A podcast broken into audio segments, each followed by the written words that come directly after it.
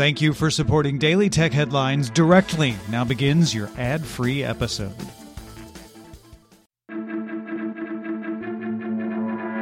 I'm Rich Stroffolino, and these are the tech headlines for the week that was.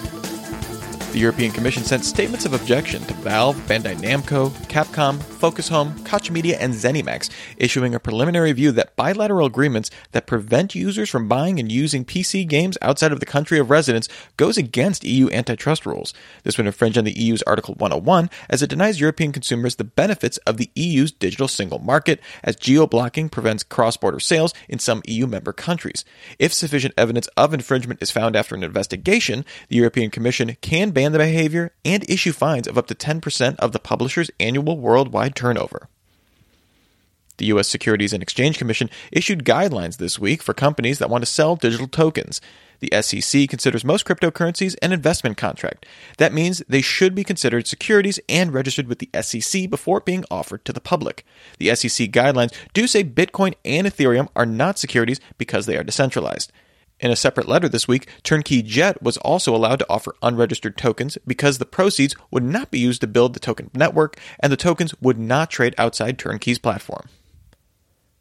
The Australian Parliament passed a new law on Thursday called the Sharing of Abhorrent Violent Material, which creates new offenses for content service providers and hosting services that fail to notify the Australian Federal Police about or fail to swiftly remove videos depicting terrorist acts, murders, attempted murders, and so on. The Digital Industry Group, which represents Google, Facebook, Twitter, Amazon, and Verizon Media in Australia, argued that the bill was passed without enough consultation and threatens penalties against tech companies for content created by users.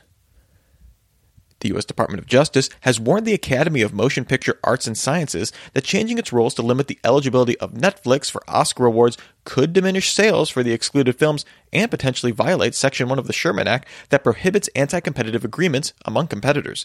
Steven Spielberg has been advocating to eliminate movies that premiere on streaming too close to their actual theatrical premieres. Currently, a movie just has to have a theatrical run to qualify. Facebook announced the Why Am I Seeing This feature for the newsfeed, providing details into how its algorithm sorts non ad content for the first time. The explanation will also feature shortcuts to see first, unfollow, newsfeed preferences, and privacy settings to allow for further newsfeed customization. The feature is rolling out to all users and will be available across Facebook on May 2nd. South Korea was set to become the first country to launch commercial 5G mobile service Friday, but Verizon flipped the switch early on its service in Chicago and Minnesota. The Motorola Z3 is the only phone currently available in the US that can take advantage of the service, and customers will pay an extra $10 a month to access it. Multiple carriers launched in South Korea Friday. SK Telecom expects 1 million 5G customers by the end of the year, and KT Corp is offering its 5G plans with unlimited data at a lower price than its LTE plans. The Samsung Galaxy S10 5G can be used on the service there, and LG is releasing a 5G capable phone in Korea later this month. WhatsApp has introduced a tip line to send forwards, rumors, and suspicious sounding messages and have them verified. It's an effort ahead of the Indian elections when misinformation campaigns tend to spike across the country. When a message reaches the tip line, the submitter will receive a response informing whether the information is true, false, misleading, disputed, or presently unverifiable. The system accepts text, pictures, links, and video in English, as well as Hindi, Telugu, Bengali, and Malayalam. Slack plans to list on the New York Stock Exchange in June or July, a source tells Bloomberg. Slack is reportedly looking to take Spotify's approach and opting for a direct stock listing rather than raising capital through an initial public offering. Slack was valued at $7.1 billion by private investors last year, and in February, the company said it had confidentially filed paperwork with the U.S. Securities and Exchange Commission for the offering. Walmart is taking on Amazon by letting customers order groceries by voice through Google's Smart Home Assistant. Shoppers can add items directly to their online shopping carts starting this month by saying, Hey Google, talk to Walmart. Information from prior purchases will help the system to choose correct brands and sizes. The voice shopping service is the latest partnership between Walmart and Google that began in August 2017. Adobe announced it's bringing its Content Aware Fill to After Effects. Content Aware Fill in Photoshop fills in deleted objects in a photo with appropriate pixels based on what's around it.